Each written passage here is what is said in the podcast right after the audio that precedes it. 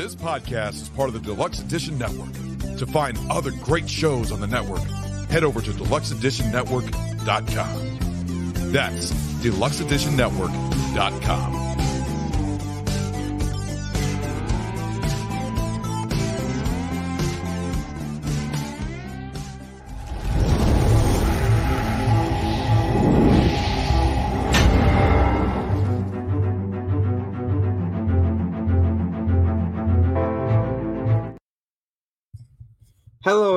and welcome back to another episode of the Steven Gervais and Friends podcast. Today, we have some big news as we have passed the 750 downloads all time on the podcast. We are at 881. We are on the road to 1,000 downloads all time. But I have a kicker here for you. That being, if we reach 1,000 downloads in the last 30 days on the podcast, which we are at 221, I do believe yes, we are at 221 downloads in the last 30 days. Or if we reach a thousand downloads on the podcast all time, I will do a live stream Q Q questions and answers where you the fans get to ask all the questions as long as they're within reason and they're not, you know, douchey. I will answer them. Thank you so very much for all the love and support that you've shown to this podcast. Also, go check out the podcasts of the month for April, that being Barrel Aged Flicks and History I'd Like to Fuck or HILF with Dawn Brodey. And if you're looking for an award show where you get to pick the winners, go to the Denny's, which if you go onto the deluxe edition network.com website, you will find a part of the website that says the Denny's. Click on that and vote for your favorite categories, including Podcaster of the Year. Thank you so very much again. And today we are talking about the New York history of the New York Jets, episode two, the Broadway Joe era. Road to Super Bowl three. Namath did not start the 1965 Orange Bowl game as he was nursing an injured knee. He came off the bench in the second quarter with Alabama down by two touchdowns and led his team to within a foot of victory, falling short in a run on the game's final play. Despite the loss, he was voted the game's most valuable player. The following day, Namath officially signed with New York for an unprecedented contract worth 4,000 427,000 over 3 years. The total included bonuses yet to be earned as well as a convertible given to Namath as a signing bonus. The Jets had been aware that Namath had knee problems, but when team doctor Nicholas examined Namath in the restroom at a party held to celebrate his signing, he told the quarterback that he had known Namath's knees were that bad he would have advised Werblin not to sign him.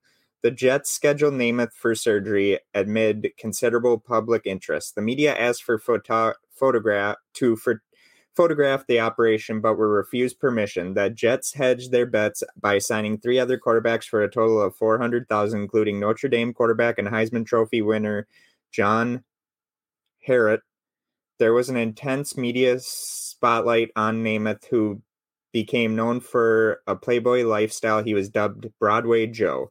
Ewbank maintained throughout training camp that second year quarterback Mike Califer Calafiero was the number one quarterback and disappointed a sellout crowd at Houston's Rice Stadium by keeping Namath on the bench at the Jets season opener. Ewbank felt that Namath might not be ready for several more months, but Werblin intervened.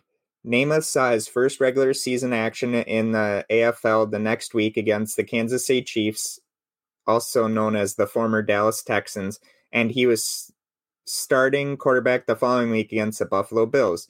Namath's performance was inconsistent as he gained pro experience, but he was named AFL Rookie of the Year. The Jets finished the season 5 8 and 1 again. Beginning in 1966, the Jets began to improve on the field behind Namath, who led them to a 6 6 and 2 record.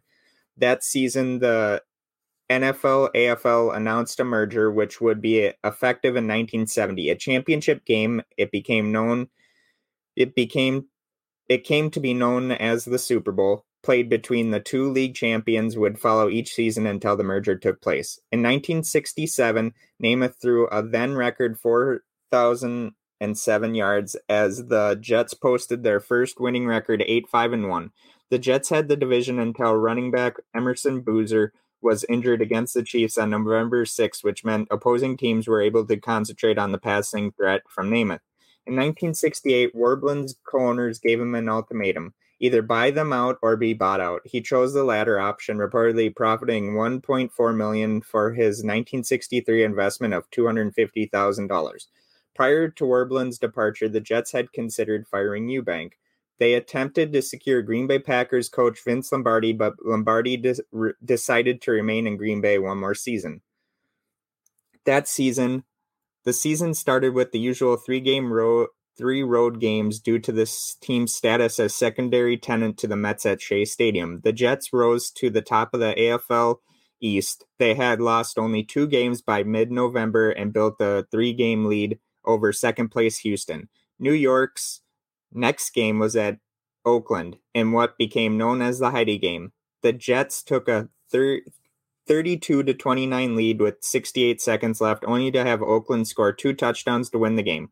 However, the touchdowns went unseen by most by much of the national TV audience as NBC had switched at 7 p.m. to a TV movie of Heidi. Nevertheless, the Jets won their remaining games to finish 11 and 3. In the playoffs, the Jets defeated the Raiders for the AFL championship at Shea Stadium 27 to 23, a game in which Namath threw three touchdowns, including the game winner to Don Maynard in the fourth quarter. Super Bowl three. In the Super Bowl at the or- Miami Orange Bowl on January 12, 1969, the Jets faced the Baltimore Colts, who had dominated the NFL with a 13 and 1 record. In their 14 regular season games, the Colts permitted only 144 points. Their sole loss had been to the Cleveland Browns, who they then defeated 34 to nothing in the 1968 NFL championship game. Bookie Jimmy the Greek Snyder proclaimed the Colts as 17 point favorites over the Jets. Sports Illustrated's top football writer Tex Maule predicted a 43 to 0 Colts victory. The first two Super Bowls had been dominated by the NFL champion Green Bay Packers. Most journalists expected the Colts to easily defeat the Jets.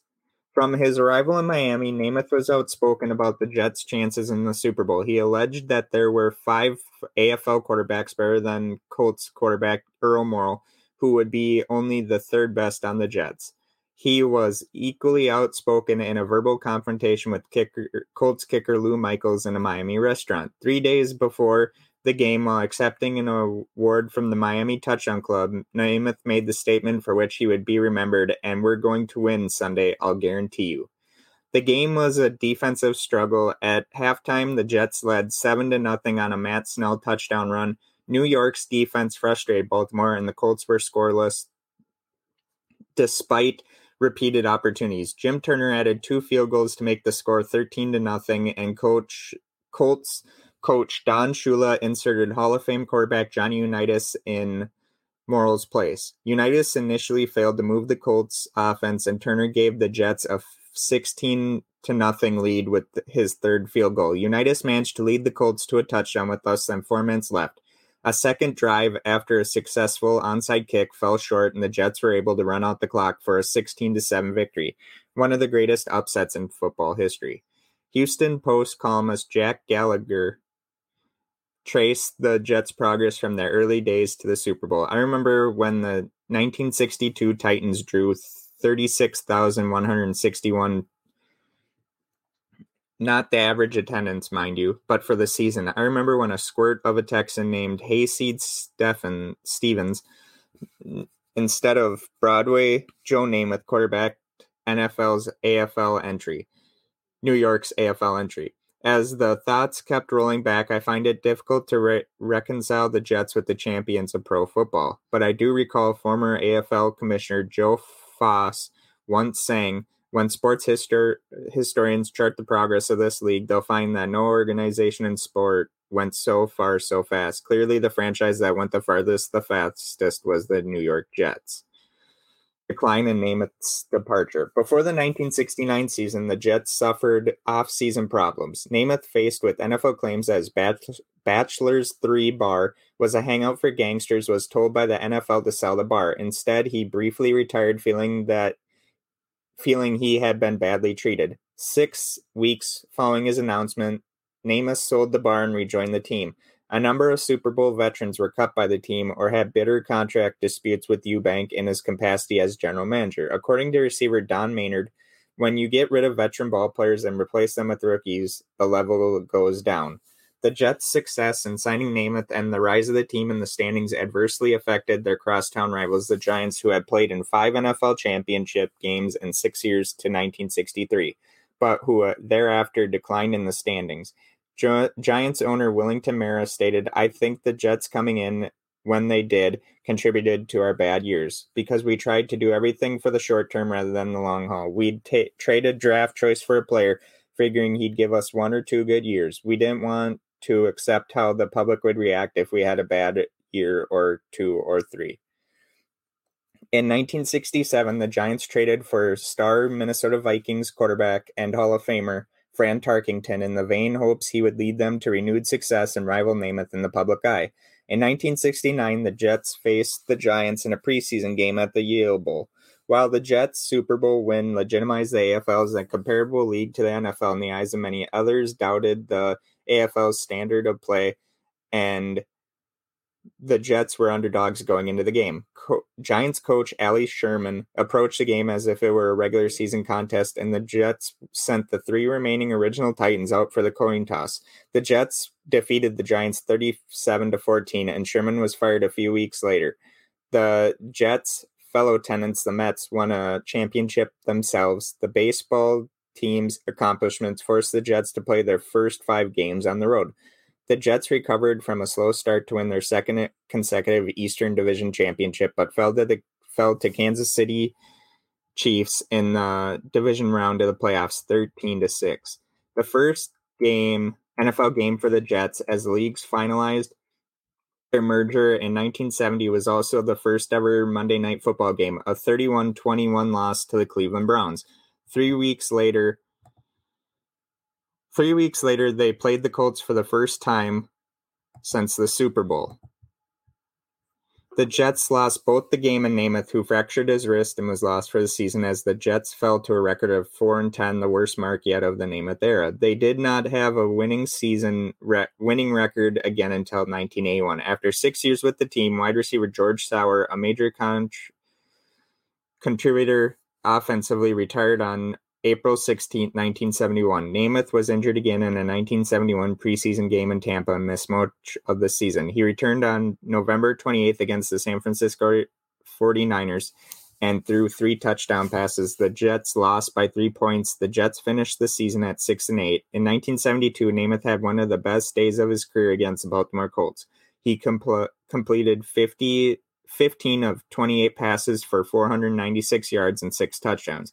Despite Namath's performance, John Madden's Oakland Raiders eliminated the Jets from con- contention in their second to last regular season game. New York finished the season with the record as 7 and 7. Before the 1973 season, the aging Ewbank announced that he would retire as coach after the season as and as general manager as, after 1974. The Mets unexpectedly qualified for the World Series, consigning the Jets to another long stay away from Shea. The Jets did not play a home game until the end of October. The team finished with a record of 4 and 10 through their final game, though their final game at, against the Bills attracted considerable media attention. The attention was not for Ewbank's last game, but for running back Bills running back OJ Simpson's attempt to become the first NFL player to rush for 2,000 yards in the season. Simpson gained 200 yards, finished with 2,003 yards for the season. Shortly after the 1973 season, the team hired Ewbank's son in law, former Cardinals coach Charlie Winner, as head coach. The new coach showed an initial inability to get his team to emulate his last name. The team started the season by losing seven of their first eight games. Namath, who had a reasonably healthy season behind a poor offensive line, predicted the Jets would win their final six games the first NFL regular season overtime victory over the Giants at the Yale Bowl, and the usual high number of home games towards the end of the season helped New York in its comeback, and a Namath prediction again came true. Al Ward replaced Ewbank as general manager in 1975. The Jets won four of their five preseason games, though sports writer Gerald, in his history of the Jets, notes that the wins were secured by playing first string players while the other teams were trying out rookies and backups. When the regular season started, the Jets lost seven of their first nine games, and Winner was fired.